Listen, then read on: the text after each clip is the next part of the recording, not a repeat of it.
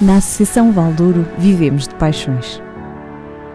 Apaixone-se connosco pelo desporto que promovemos, pela cultura que levamos pela região, pela dança com quem cantamos os mais novos, pela defesa de causas, pela defesa da linha do Douro, pela riqueza das nossas associações, para cá dos montes. Pela nossa região, pelo nosso território, pelas nossas gentes, pelo nosso Douro. Apaixone-se connosco.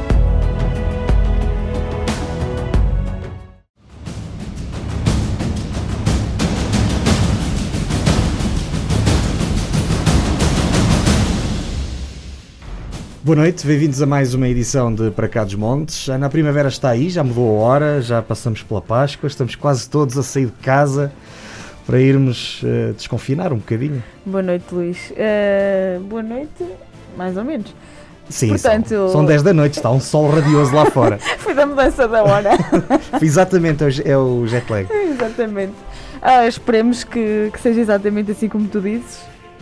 Veremos. Para alguns de nós será, de certeza. Uhum, para alguns. Bom, hoje no nosso programa vamos ter que dar ao pedal. Uh, vamos falar de, de desporto, vamos falar de.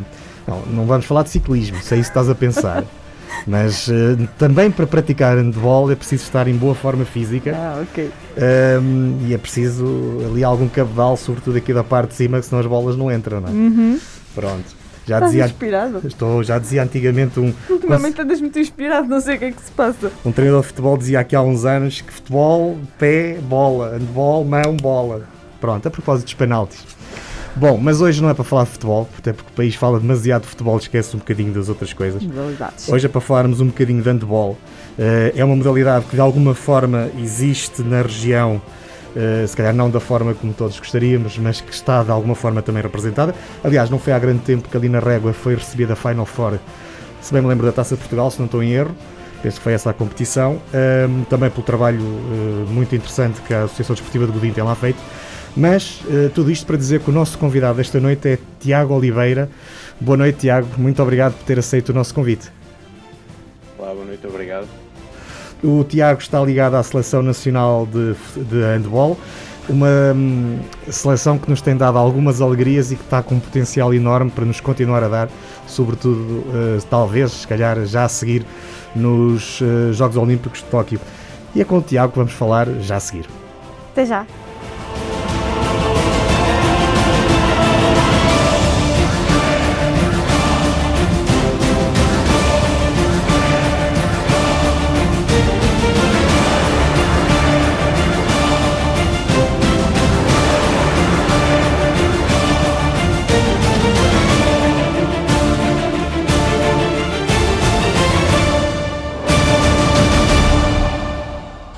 Franceses batem a bola no ataque. Portugal ganha a bola. Portugal vai para o ataque. Rui Silva no contra-ataque. Portugal marca. Portugal está em Tempo! Portugal está em Tóquio. Portugal vai acabar 29-28. Acaba o jogo. Acabou não conta. Portugal está em Tóquio. Resultado épico para o handball nacional. Um triunfo que parecia impossível há menos de um minuto. E Portugal está em Tóquio.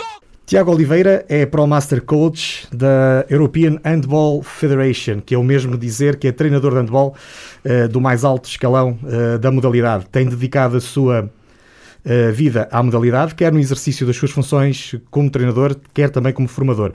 Passou pela UTAD, onde se graduou, foi professor assistente aqui também, passou ainda pelo, pela Associação Desportiva de Godinho, pelo Ginásio Clube de Tarouca e treinou o Handball Clube de Lamego. Uh, integra agora a equipa técnica da Seleção A de handball, que há poucas semanas se qualificou pela primeira vez para os Jogos Olímpicos de Tóquio. Tiago, como é que surgiu o handball na sua vida? Uh, o handball, eu não, não, sei explicar muito bem essa questão quando as pessoas me perguntam, mas eu comecei a jogar um pouco por uh, influência dos amigos, não é? Como normalmente acontece. Devia ter cerca de 14, 15 anos. Fui atleta durante cerca de 10 anos Uh, depois, quando cheguei aos séniores, uh, já tinha um gosto pela, pela modalidade, mas comecei a gostar mais do treino do que propriamente de jogar. E então, uh, eu, quando chegava a casa, no final dos treinos, na altura era o João Varjão, o meu treinador, se calhar foi ele que me incutiu um pouco o gosto pelo, pelo, pelo treino. E eu chegava a casa no final dos treinos e eu registava todos os exercícios que nós fazíamos no treino e a partir daí, pronto, comecei a gostar. Uh, depois havia episódios caricatos que, por exemplo, no, nos nossos jogos dos séniores, nós como chegávamos um bocadinho mais cedo, eu sentava-me um bocadinho com ele antes do jogo e em vez de tirar dúvidas dos adversários que nós íamos ter, eu tirava-lhe dúvidas e falávamos um pouco sobre treino, dando volta, na altura já treinava os iniciados, pronto, e as coisas foram um, um, bocadinho, um bocadinho por aí. Uh, pronto, e então chegou uma fase que deixei de jogar e dediquei-me completamente ao treino, isto talvez em 2007, 2008, por aí. Uh, pronto, e sempre fui uma pessoa que gostei de me formar, gostei de estudar, uh, comecei a fazer formações em Portugal e lá fora. Tirei o Master Coach, entretanto, na altura era grau 4, depois o Master Coach a licença Pro em 2016. Em 2017 fiz uma especialização de, de handball, numa equivalente a um mestrado cá, numa parceria da Federação de Handball Portugal e a Federação Europeia. Fui defender a minha tese a Viena. Uh, pronto, e a partir daí foi, foi, foi sempre a andar, ligado, ligado ao handball. Foi atleta cá na região, Tiago? Eu fui atleta no Handball Clube Amigo. A minha formação foi toda feita no Handball Clube Amigo, cerca de 10, 11 anos, mais ou menos, enquanto jogador. Eh, neste momento integra a equipa técnica da Seleção Nacional de Handball Masculina como analista de vídeo. Eh, em que consiste exatamente este trabalho? Uh, se calhar podemos passar aqui o programa todo só a falar daquilo em que consiste este trabalho. Não, mas uh, inicialmente uh, a minha função passava por cortar os jogos, ter acesso ao vídeo, aos jogos dos nossos adversários. Nós usamos um software o XPS Sideline, que é um software de, de análise que nos permite fazer os cortes de pequenas imagens de vídeo, dividir as ações dos adversários, basicamente nas diferentes fases do jogo, no ataque, na defesa, questões individuais, eh, e depois, através deste software, eh, toda a equipa técnica, eu, o selecionador Paulo Jorge, o Paulo Fidalgo, o Telmo, treinador dos guarda-redes, todos temos acesso àquilo que eu faço e que todos fazem, estamos todos em sintonia, em qualquer parte do mundo, neste caso, não vivemos todos no mesmo sítio, e através desse software toda a gente tem acesso àquilo que, que é feito por todos. Inicialmente, conforme eu disse, eh, esse trabalho resumia-se apenas. É um trabalho exaustivo em que se perde muitas horas, temos que ver o jogo, cortar, analisar. Inicialmente eu fazia esses cortes, depois, conforme as coisas vão avançando, vão surgindo outras coisas que é preciso fazer, desde análises estatísticas, pequenas uh, considerações e aspectos do adversário que surgem assim à última da hora uh, e tudo isso é feito através do software em que depois desse software podemos exportar para para Excel alguns dados estatísticos, construção de gráficos, de forma que se represente e caracterize da melhor forma o modelo de jogo do adversário. Esta parte da análise do jogo é algo que está uh, já muito enraizado na, nas, na maior parte das modalidades. O handball não, não é exceção. Portanto, na verdade, o Tiago substituiu as suas conversas com o treinador por uma ferramenta que o ajuda a ter essas conversas apoiado em dados uh, dos adversários. De alguma forma é isto, não é? Portanto, esse, esse gostinho acaba por se. tornou-se digital, pronto. Sim, podemos dizer que é um bocadinho por aí. O Sim, o meu percurso nas seleções, eu iniciei os trabalhos com seleções jovens, uh, creio que em 2018, com, com o Sub-20, eh, o treinador era o Nuno Santos, e participei no Campeonato da Europa da, da Eslovénia, de Sub-20. Na altura ficámos em quarto lugar, com alguns jogadores que estão agora na equipa sénior, Luís Frado, Diogo Silva, esta geração. Eh, depois, em 2019, exatamente, participei no Campeonato do Mundo de Sub-19, na Macedónia, com, com o Carlos Martinho, onde curiosamente também ficamos em quarto lugar. E aqui já começava a fazer eh, também um pouco deste trabalho de, de vídeo, era treinadora adjunto e fazia, dedicava um pouco mais a este, a este trabalho de vídeo. E depois foi também no ano 2019 que integrei os trabalhos da, da seleção sénior. Na altura eh, fui abordado pelo, pelo atual, atual selecionador, o Paulo Jorge Pereira, que me convidou, que me questionou se eu tinha disponibilidade para, para ajudar nesta tarefa difícil, difícil, que consome muito tempo do scouting dos adversários. É, é um trabalho exigente para uma pessoa só. E, pronto, eu não podia dizer que não, não era, era, era trabalhar ao mais alto nível na modalidade que, que eu gosto, era juntar o útil ao agradável. E como eu tenho alguma aptidão para, para as tecnologias e sempre fui um amante da modalidade e com conhecimento do jogo, Pronto, o Paulo Jorge reconheceu-me aqui alguma competência para esta tarefa, que se iniciou eh, com os jogos frente à França para o apuramento do Europeu de 2020, Campeonato da Europa de 2020. Pronto, numa fase inicial eu colaborava, colaborava apenas à distância, como, através desta, desta ferramenta que nós temos, fazendo os cortes dos jogos, mas como, como este tipo de trabalho se revela cada vez mais importante, então surgiu a possibilidade de enquadrar a equipa técnica da seleção e já estive presente partir, em dezembro de 2019 no, no estágio de preparação e no, a minha primeira competição foi precisamente o Campeonato da Europa de 2020, onde ficamos em sexto em lugar, sexto. fizemos o, a melhor classificação de sempre num, num, num, Campeonato da Europa da equipa, da equipa portuguesa. Nós já vamos Depois, falar. Uh, sim, Tiago, sim, conclua. Depois, em janeiro deste ano, participei no Campeonato do Mundo do Egito, onde ficamos em décimo lugar, também é a melhor classificação.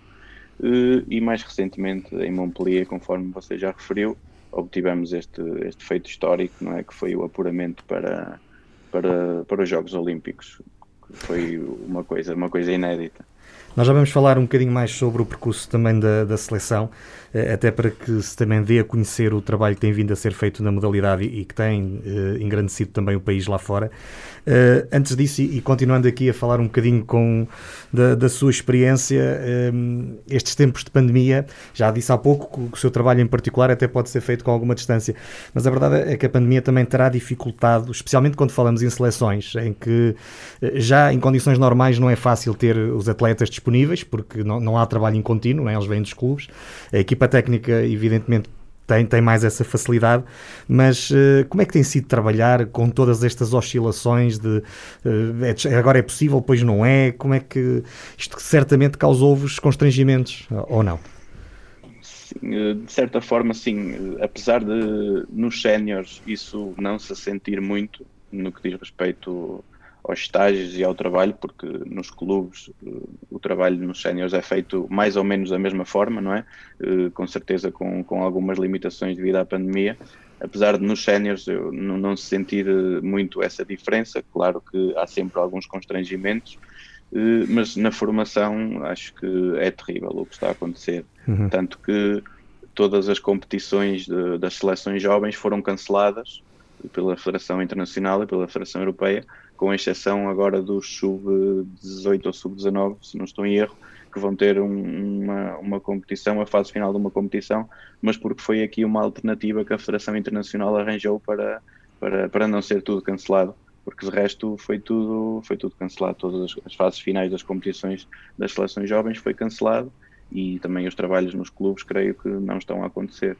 E, e isso, isso faz toda a diferença, claro dificilmente se vai retomar, se calhar, esta época. Uh, sim, apesar de as orientações que têm saído uh, indicam o dia 19 de abril, creio, para a retoma pelo menos das modalidades de médio risco, mas o que é certo é que tudo o que está para trás, não é? Agora é quase como se fosse uma pré-época. Pois, preciso reativar. Não é a mesma coisa porque as instalações também não estão disponíveis da mesma forma que estavam e toda a gente quer treinar ao mesmo tempo e acredito que em meios mais pequenos onde não há tantas infraestruturas será difícil os clubes retomarem a sua atividade pelo menos com todos os escalões e efetivamente acho que vamos ter que perceber ao longo do tempo as mazelas que isto vai causar, mas eu acho que foi mal, é muito mal o que está a acontecer. Uh, Tiago, aproveitando aquilo que está a dizer aqui sobre a região, é, também é importante que se diga que a generalidade dos pavilhões desportivos, pelo menos aqui no distrito de Vila Real, alguns também aqui na zona norte do distrito de Viseu, estão precisamente afetos a centro de vacinação. Portanto, aquilo que, aquilo que, que, referiu, de facto, vai ser um problema para todas as modalidades e para todas as atividades que aconteciam nesses pavilhões. Muitos deles são multiusos. Não, é, não, era só, não era só o desporto que acontecia lá. Uh, como já referimos, passou por várias equipas, pelo Godinho, pelo Lamego, pelo Ginásio Clube de Tarouca. Que memórias guarda destas experiências? De, eu acho que de todos os sítios onde nós passamos, uh, independentemente de, dos resultados esportivos terem sido bons, mais ou menos, ou menos bons, nós guardamos sempre memórias positivas e eu só tenho a apontar coisas boas de todos os locais onde, onde passei. Claro está que se calhar o Handball Lamego é o clube onde eu guardo mais recordações, porque foi onde, onde cresci, onde me formei enquanto jogador e, e também enquanto treinador, mas na, no Ginásio Clube Tarouca também só tenho a apontar coisas positivas. Nós trazemos sempre grandes laços, principalmente com as pessoas que nos acompanham mais de perto, e da Associação Desportiva de Godinho também tenho, só tenho a dizer a mesma coisa, os laços que fazemos com as pessoas, eh, acho que são, é aquilo que perdura, porque os clubes os treinadores passam e os clubes ficam, é, é mesmo assim. Eu acho que os laços que nós fazemos com, com as pessoas é, é aquilo que eu trago e ainda hoje mantenho contacto com quase toda a gente que, que privei naquela altura. Uh, Tiago, o que é que falta? Falamos aqui de três clubes uh, que estão aqui na região. O que é que falta para que a região se envolva mais uh, na modalidade? Assim, eu, eu não sei dizer a receita para, para, essa, para essa pergunta mas eu creio que acho que teria que haver mais investimento por parte de, de empresas, que sei que não é fácil, e se calhar também das próprias autarquias. Uh, muitas das vezes o, o, desporto acaba por ser o, o, parente pobre, não é? E nós vemos isso também um pouco a nível nacional, que quase, quase só se liga a uma modalidade. Uh, os títulos de jornais, às vezes, temos apuramentos de seleções e outros feitos históricos e se calhar às vezes os jornais preocupam-se em dizer que um jogador de futebol estreou umas chuteiras novas num treino, não é? Se calhar aqui o fator de ponderação não, não, é, não é equiparado. Mas eu penso que tanto das autarquias como da empresa teria que haver mais investimento porque o desporto consegue trazer aos nossos jovens, às crianças, ensinamentos e vivências que eles não conseguem ir mais lado nenhum.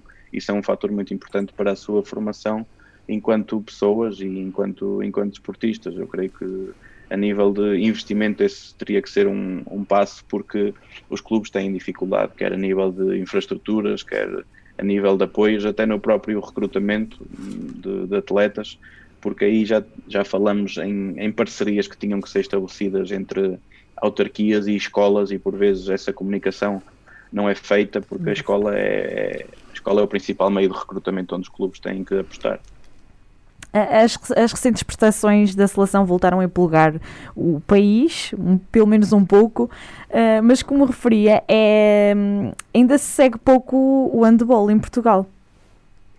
O handball, assim como outras modalidades, não é? Não, futebol, a não ser o futebol. Claro. Eu acredito que desde, desde janeiro do ano passado, pelo menos pelo feedback que nós vamos tendo das pessoas, desde o Campeonato da Europa do, 2020, o feedback que nós vamos tendo das pessoas é muito positivo e eu acredito que as coisas tenham mudado a partir daí. Até porque uh, temos o exemplo de que esse próprio Campeonato da Europa na Noruega e na Suécia, uh, os jogos de Portugal deram apenas num, num, canal que não é público, não é? Eu não sei se posso dizer o nome, pode, mas pode. Fico, fico, é, pronto, os jogos foram transmitidos apenas na Sport TV sim. e creio que nem foram todos os jogos, não tenho a certeza. Na Sport TV é são capazes de ter sido e depois de se ter feito algum barulho não é nas redes sociais e tentando chegar à, à comunicação social eh, fomos informados que apenas se nós chegássemos quase às finais é que os nossos jogos iam ser transmitidos em canal aberto no, na RTP2 na altura Sim. e agora no Mundial do Egito os nossos jogos já deram todos na RTP2 já não deram na Sport TV e eu creio que isto pode ser um sinal de que as coisas estão a mudar. Pode ser que agora os jogos, do, os nossos jogos nos Jogos Olímpicos já deem no canal 1 e pronto, e as coisas já é um sinal de evolução. Agora, efetivamente, eu creio que desde o ano passado que as coisas estão a mudar eh, e as pessoas parecem que estão a ver mais handball e depois também há aqui uma questão que é importante, que hum, nesta altura de pandemia em que, em que estamos todos em casa, se calhar estes nossos resultados e estas nossas alegrias que nós conseguimos dar às pessoas que neste tempo de tristeza, não é? Acho que ajudou também um pouco a, a que as pessoas possam sentir se calhar um bocadinho de carinho uh, e relativamente à modalidade de handball e se calhar possam, possam identificar-se também com a modalidade porque nesta onda de más notícias e de pandemias em que as pessoas estão em confinamento, o facto de poderem ver a nossa seleção e, e terem e, e conseguirmos obter estes bons resultados acho que pode aproximar um pouco e acho que aproximou um pouco as pessoas ao handball e se calhar agora veem mais handball do que viam há uns tempos atrás. Mas, por exemplo, Tiago, se nós olharmos para, para o conjunto de clubes que integram o principal escalão da modalidade em Portugal masculino, Uh, a generalidade dos clubes estão no, no Porto, uh, há quatro em Lisboa, há também o Sporting da Horta, suponho eu, uh, dos Açores, mas a verdade é que há ali uma concentração na área metropolitana, falando do território continental, na área metropolitana do Porto e de Lisboa. Isto também não ajuda nada ao desenvolvimento da modalidade e, e a que ela chegue a outras zonas do país, não é? Uh, e, e, ao mesmo tempo avançava já aqui para outra pergunta que tínhamos aqui, que é o que é que é preciso para que um clube no interior, uh, um destes que falamos há pouco, pudesse chegar a este escalão da modalidade? Eh, essa questão dos clubes é verdade, é quase temos nos Açores e também na Madeira, o Madeira uhum. SAD, ter, um, ter uma equipa na, na, primeira divisão, no principal escalão do, do handball, não é nada fácil. aliás, podemos dizer que temos três clubes com, com um poderio acima da média, não é? E depois os outros andam ali a lutar por um, pelo, pelo quarto lugar, pelo, pelo, pelo, quinto e pelo sexto, por aí. Eh, mas não é fácil ter um clube na, na primeira divisão, isso requer eh, muitos apoios, muito trabalho de, de, dirigentes, a própria contratação de jogadores e financeiramente é, é pesado. Ou se consegue ali algumas empresas que investam, ou então não, é muito difícil, é muito difícil. Uh, no que diz respeito a estes clubes do interior, para poderem chegar lá, uh, eu só vejo isto de, de, uma, de, uma, forma que é através de parcerias, seja principalmente com autarquias, porque neste momento são em meios mais pequenos, uh, sabemos que é, são o principal financiador dos clubes, não é? Mas de forma, de que forma é que isto tem que ser feito?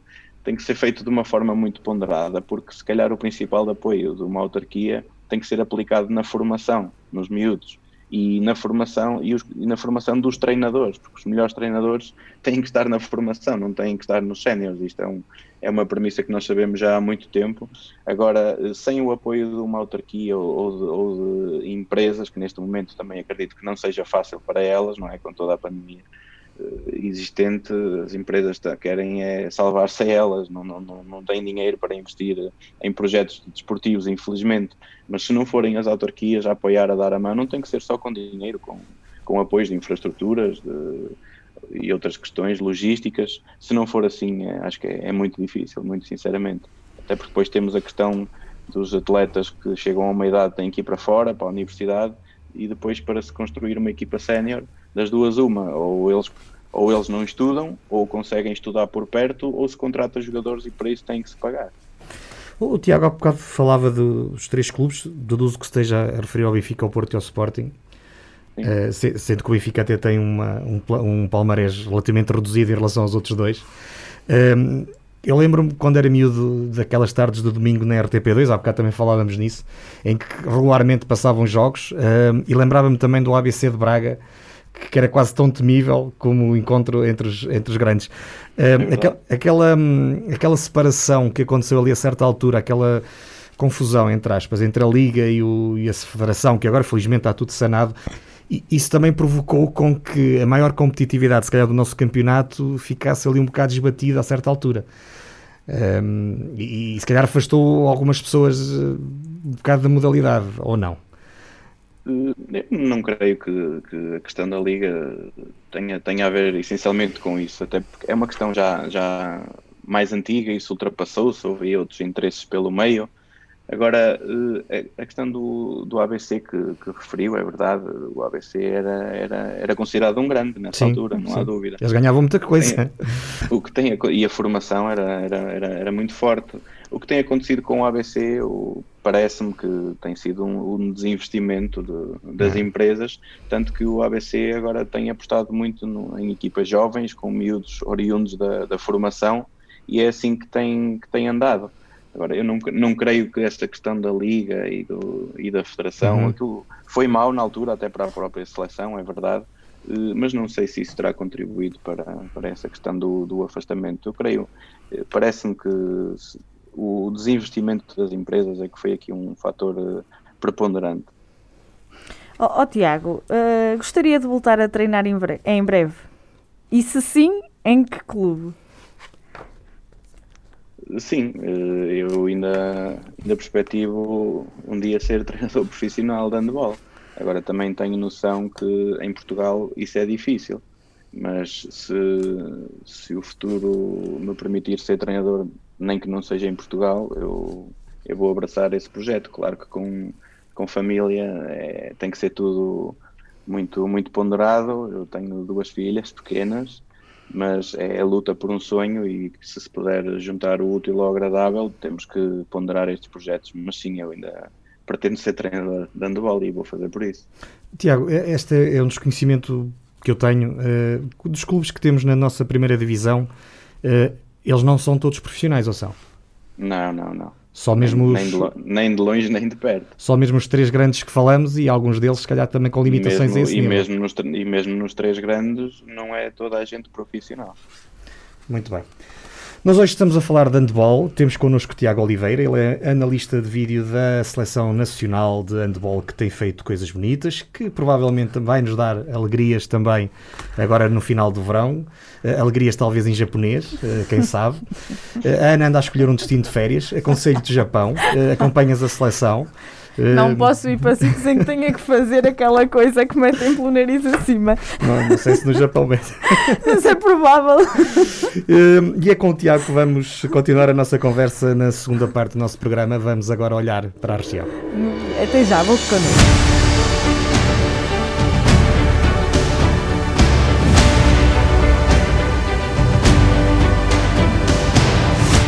Os 19 municípios da Sindouro deliberaram aprovar a reabertura de todas as feiras na região a partir de hoje.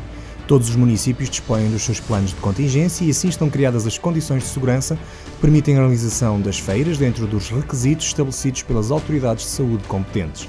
A operacionalização do regresso das feiras e mercados irá assim ser efetuada município a município com a adaptação dos planos de contingência às circunstâncias específicas de cada um dos espaços e da respectiva procura estimada, podendo deste modo existir a possibilidade de algumas das feiras começarem a operar já nos próximos dias e outras apenas venham a ser viável ao longo do mês de abril. O convento de Santo António de Ferreirim foi palco, a 31 de março último, da assinatura de protocolo Sangue Novo em Veias Antigas. Celebrado entre os municípios de Lamigo e Tarouca, a Associação Teatro Solo e a Direção Regional de Cultura do Norte.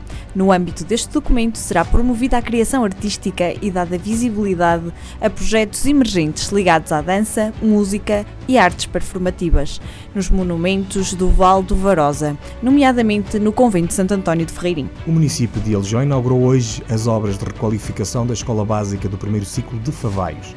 Esta intervenção resultou de um investimento de cerca de 150 mil euros, destinado a dotar este estabelecimento de ensino de melhores condições para alunos e professores. Todas as salas estão agora equipadas com painéis interativos que permitem uma aprendizagem mais interativa e novo mobiliário. A intervenção inclui também a renovação dos espaços exteriores da escola. A Câmara Municipal da Torre de Moncorvo assinalou o Dia Mundial da Árvore com a entrega de 271 árvores autóctones aos alunos e professores do primeiro ciclo Jardins de Infância do Conselho e Centro Paroquial e Social de Torre de Moncorvo. O vice-presidente da Câmara Municipal de Torre de Moncorvo e vereador da Educação, Vítor Moreira, e a vereadora responsável pelo Pelouro do Ambiente e Florestas, Piedade de Menezes, procederam à distribuição de medronheiros e pinheiros bravos à comunidade escolar, assim como de uma placa de identificação de cada espécie com o nome vulgar, nome científico, floração, fruto e colheita.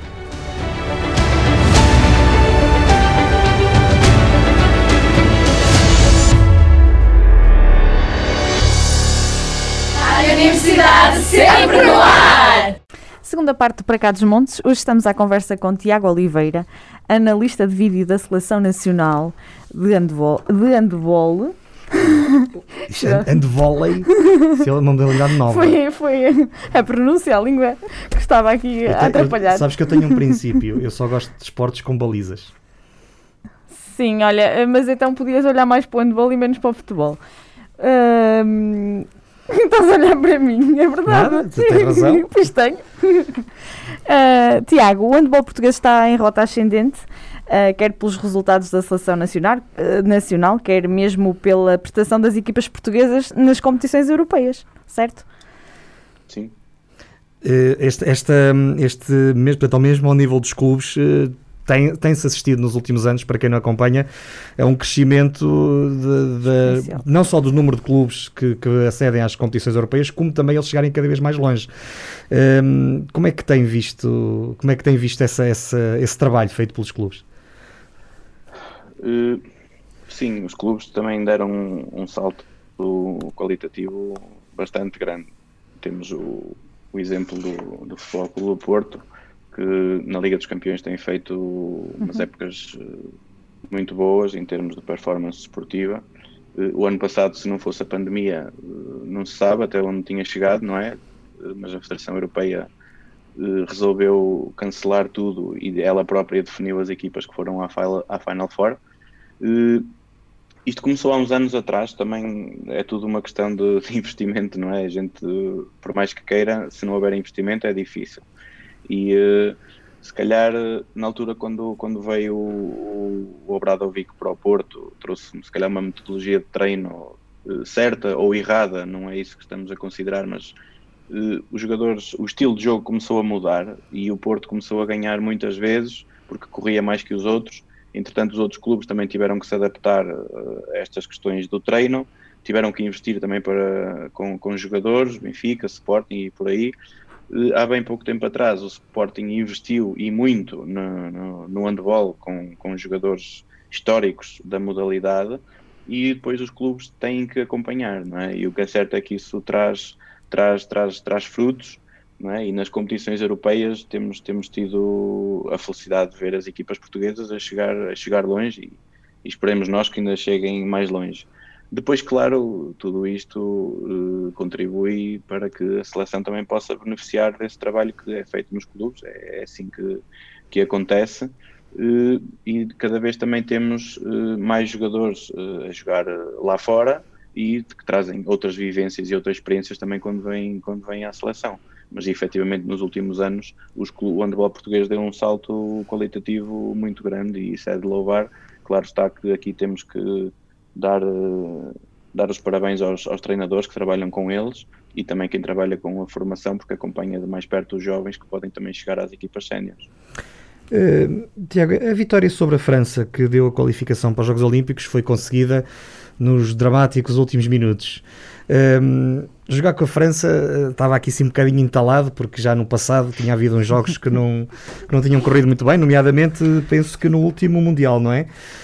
Um, se não estou em erro. Eh, teve um gostinho especial aquela vitória ali na, na reta final.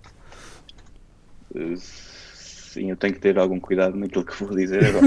nós, nós não traduzimos para francês, não se preocupe.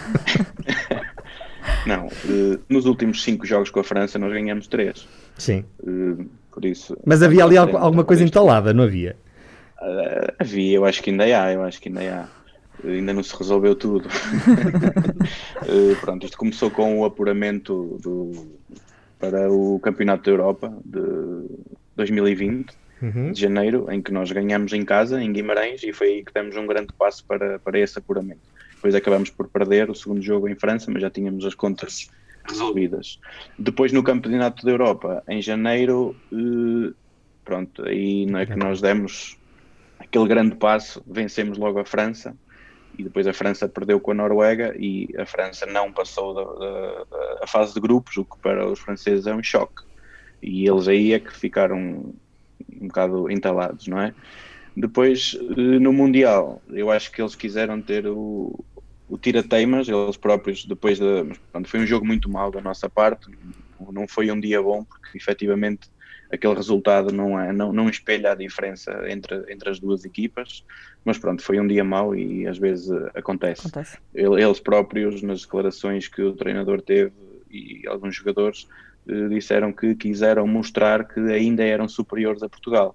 Por isso, isto há uns tempos, mas isto é bom para nós, porque uhum. há uns tempos atrás era impensável nós fazermos qualquer tipo de, de comissão a uma França, não é? E agora eles quererem mostrar que ainda são superiores, pronto. Eh, e então a nossa performance também não, não, foi, não, foi, não foi a melhor.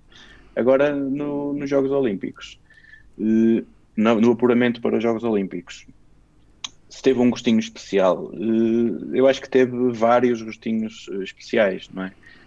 por tudo o que nos aconteceu nos últimos tempos, Sim. não é? Eh, todo este contexto em que, em, em, que estávamos, toda esta. Foi um misto de, de sensações, a tristeza pelo que aconteceu ao Alfredo, Sim. e se calhar foi aí que os jogadores conseguiram ir buscar forças, porque depois do que tinha acontecido no dia anterior com a Croácia, em que nós nós gastámos as fichas todas, não é? Se podemos dizer assim, tinha que ser ali, tínhamos que apostar naquele jogo e bem, e as coisas estavam bem feitas e os jogadores cumpriram na íntegra o plano de jogo. Houve ali alguns fatores que, pronto, algumas decisões uh, menos boas, se calhar, da, da, equipa de arbitragem. Eu não estou a dizer que foi por isso que nós perdemos, mas se calhar teve alguma influência. E então, no dia a seguir, uh, levantar esta malta, porque foram três jogos em três dias, não é? Depois do jogo da Croácia, com algumas lesões de alguns jogadores importantes eh, que já não tiveram disponíveis o jogo com a França e depois da moral em baixo, levantar e limpar aquelas cabeças não, não era nada fácil. E pronto, acredito que eles tenham ido buscar forças, não sei bem aonde, mas foi um trabalho que começou a ser feito logo pela manhã e nisto o selecionador eh, faz um, um trabalho impecável, ele é muito forte na, e muito bom nas relações humanas e é um, é um motivador autêntico, pronto, e começou-se a fazer este trabalho e é um grupo, isto é um grupo de, de atletas fenomenal, fantástico, que conseguiram unir-se depois aquela última bola que parece que vai parar às mãos do Rui, mas este parece também teve ali alguma estratégia, porque o Rui estava ali posicionado, abandonou um pouco o, o ponta dele, para estar ali mais perto do meio, pronto, teve que se arriscar alguma coisa e ganhar aquela bola e marcarmos golo, depois ser tudo ali ao milímetro, foi uma coisa que é, é difícil, é difícil explicar. Só estando lá a viver aquele momento, se calhar a determinada altura, se calhar não, não, não tenho problema nenhum dizer isto.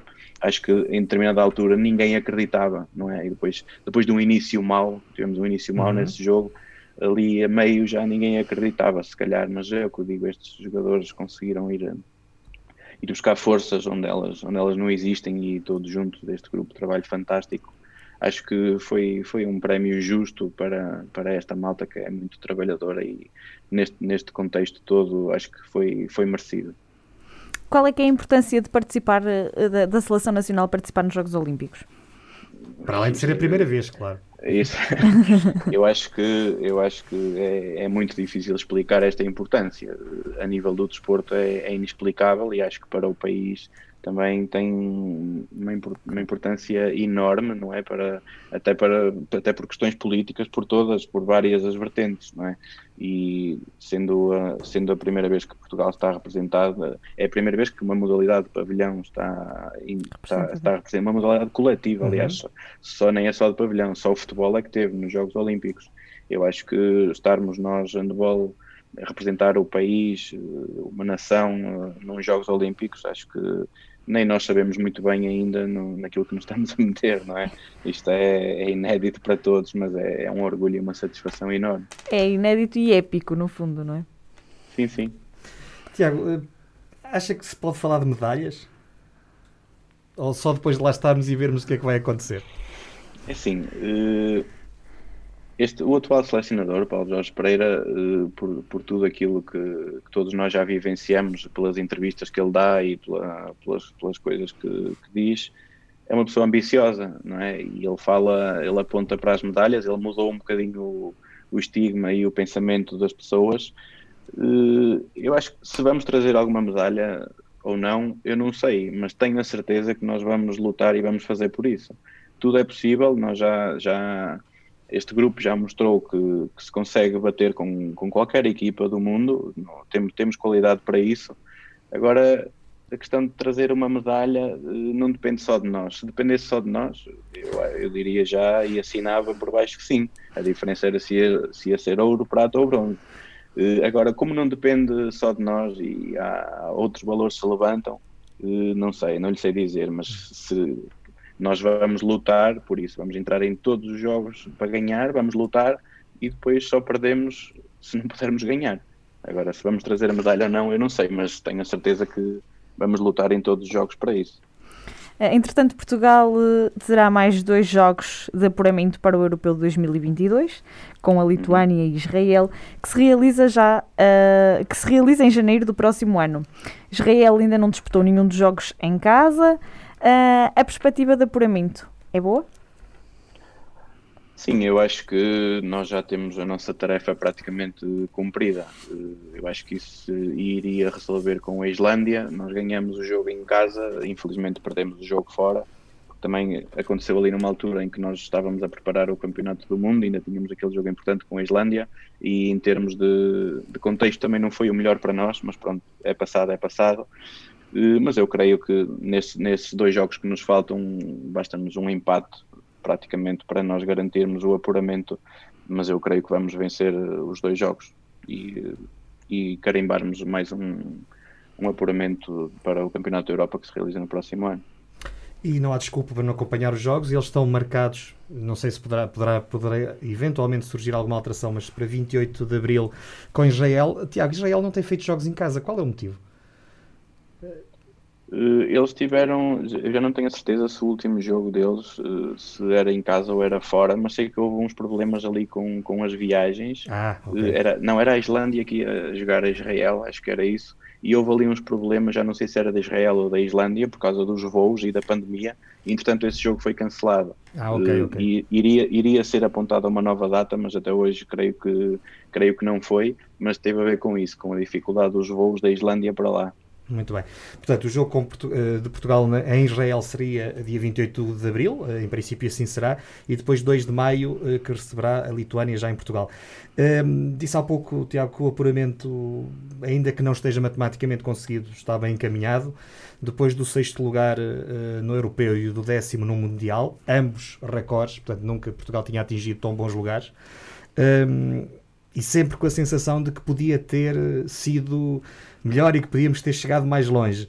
Ainda assim, eh, não, não estou com isto a dizer que o que foi obtido não, não, não foi bom, de maneira nenhuma. Mas certamente que o que vocês têm em mente eh, chegando ao Europeu 2022 é superar este sexto lugar. Eh, acha que haverá condições para isso?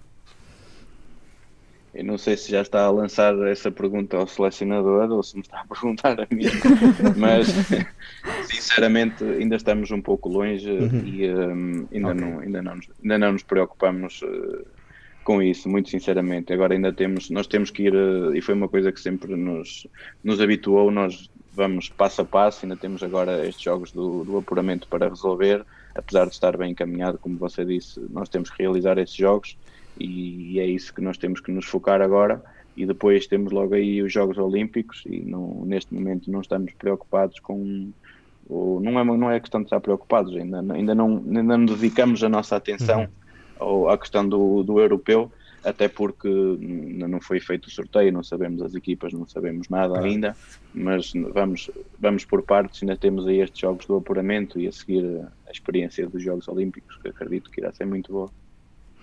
O recente desaparecimento de Alfredo Quintana, guarda-redes do Futebol Clube do Porto e da seleção, foi um momento difícil. Uh, era uma das grandes referências da modalidade. Uh, o handball ficou mais pobre. Sim, sem dúvida. Isso é, é inequívoco. Basta ver, o Alfredo era, um, era uma excelente pessoa, era um excelente jogador, mas acima de tudo um ser humano fantástico e toda a gente que lidava com ele tinha toda a mesma opinião, acho que ninguém lhe consegue apontar o que quer que seja. É difícil falar sobre este assunto, creio que fez ontem ou faz hoje o mesmo, tenho certeza, creio que foi ontem. Mas basta ver um pouco a onda de solidariedade que, que gerou pelo mundo fora, uhum. não foi em Portugal, foi pelo mundo fora. Toda a gente simpatizava com, com o Alfredo não é? E ele próprio dizia que no desporto não há, não há inimigos, há adversários que, que perseguem o mesmo objetivo que nós, não é? Que querem ganhar, não há inimigos. E a filosofia dele era um pouco isto, ele era um, uma pessoa super bem disposta, humilde, simpática, eu só, só consigo recordá-lo com, com adjetivos com adjetivos bons e, e carinhosos. Efetivamente foi foi mau a todos os níveis, não só pelo excelente atleta que ele era, mas essencialmente pela pessoa e pelo bem que fazia ao grupo. E assim uh, recordaremos uh, Quintana não só pelos sucessos que teve no Futebol Clube do Porto, que ajudou e muito também o Futebol do Porto a estar no patamar em que está, mas também da nossa seleção. Ana, tempo agora para falarmos, para termos o nosso jogo. Uma palavra sobre handball. Uh, vida. Uma palavra sobre observação ou, no fundo, sobre o seu trabalho de analista de vídeo. Essa é difícil. Eh, trabalho. Uma palavra sobre os Jogos Olímpicos. Sonho. E uma palavra sobre modalidades. Handball. certo? Uma palavra para todos os praticantes de handball da região. Persistência e resiliência e que aumentem, uh, sobretudo que aumentem. Um, Tiago, temos mais duas perguntas uh, antes de encerrarmos a nossa conversa. Uh, e a primeira é que futuro é que deseja para a modalidade? O futuro que eu desejo para a modalidade é que continue a crescer, não é? E que rapidamente ultrapassemos essa questão da pandemia para efetivamente se verificar as mazelas que isto criou para se poder atuar rapidamente porque eu tenho mesmo muito receio do que possa acontecer. Acho que foi, foi, foi terrível eh, então só, só temos que dar tempo para perceber efetivamente como é que podemos dar a volta a isto. Mas eu desejo que a modalidade possa crescer e, e que está a crescer e só temos é que nos orgulhar daquilo que foi feito e vamos tentar melhorar, como é óbvio. E agora, mesmo para fazermos aqui um resumo até então e um bocadinho de, de futuro uh, sobre a sua carreira, onde se vê daqui por 10 anos? Daqui por 10 anos? Sim. Daqui por 10 anos uh, eu vejo. Ou onde se queria treinar, ver? eu, eu vejo-me eu vejo a treinar um, um bom clube, uh, se calhar fora de Portugal, a viver numa boa casa com a minha família toda. Tem predileção sobre o país e sobre o clube? não sendo Portugal, acho que pode dizer mais ou menos, ou não? não, eu gostava de trabalhar eh, ou na Alemanha ou em França. São dois dos países que mais, eh, se calhar, força têm na Europa nesta modalidade. São os campeonatos mais, mais, mais competitivos. competitivos. Uhum. Uh, Tiago, muito obrigado por ter aceito o nosso convite, por nos ter permitido dar aqui uma visão uh, mais alargada e esperamos nós contribuir para divulgar também um pouco a modalidade aqui na região, onde de facto existe muito poucos clubes. As condições, felizmente, já são melhores, temos bons pavilhões. Eh, mas de facto não é fácil. Aliás, acho que não é fácil para nenhuma modalidade. Eh, acho que no, até no caso do futebol começa a ser complicado, mas o futebol é sempre um mundo à parte. Um, ehm, e nós temos que realmente continuar a diversificar as opções uh, para os nossos jovens, para eles poderem escolher a, a modalidade e, infelizmente, se não houver oportunidades, uh, e permitam-me aqui, sem qualquer uh, preferência, mas porque tem sido também, eu já fui no passado um parceiro da nossa associação, destacar o trabalho que é feito ali em Godinho, uhum. também com, com, com, com algumas dificuldades, mas que mesmo assim tem tentado superar e tem bastantes atletas em, em formação e que de facto regressem. Tiago, muito obrigado. Tiago, foi um gosto. Muito obrigada. Obrigado eu pelo convite e é sempre um prazer falar de handball. o Para dos Montes é uma coprodução da Associação Valdouro com a Universidade FM. Apresentação de Luís Almeida, Ana Gouveia, edição de Daniel Pinto e o auxílio das tecnologias do Rafael Almeida. Se tiver uma história que nos apaixone, uh, como hoje nós tentamos apaixonar a região pelo handball. A região sabe, e o país. E o, país. E o mundo. Só falas hoje na região. E região e o país. O país precisa que se fale em handball. O e em outras coisas sem ser futebol. Temos que, temos que mandar também tu um beijinho. Começa a ficar reivindicativa pela tua vida. Para o outro lado do, do Atlântico, onde começamos a ter alguns ouvidos. É verdade, é verdade. Para cá dos montes, arroba O próximo programa vai ser em brasileiro. Para cá dos montes, arroba associaçãovaldor.pt é o nosso endereço eletrónico. Ana, estamos... estamos disponíveis em todas as plataformas digitais uh, YouTube, redes sociais. Uh, Acompanhe-nos, acompanhe-nos através da rádio, como lhe for possível. Nós voltamos para a semana. Até para a semana, muito obrigada.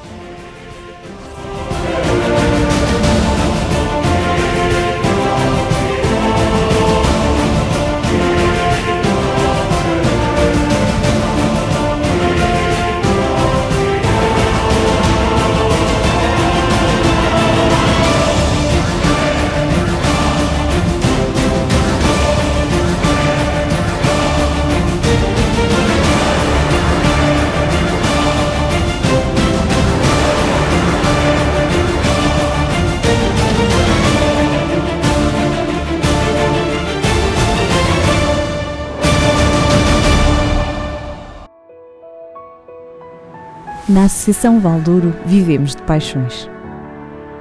Apaixone-se connosco pelo desporto que promovemos, pela cultura que levamos pela região, pela dança com quem cantamos os mais novos, pela defesa de causas, pela defesa da linha do Douro, pela riqueza das nossas associações, para cá dos montes. Pela nossa região, pelo nosso território, pelas nossas gentes, pelo nosso Douro. Apaixone-se connosco.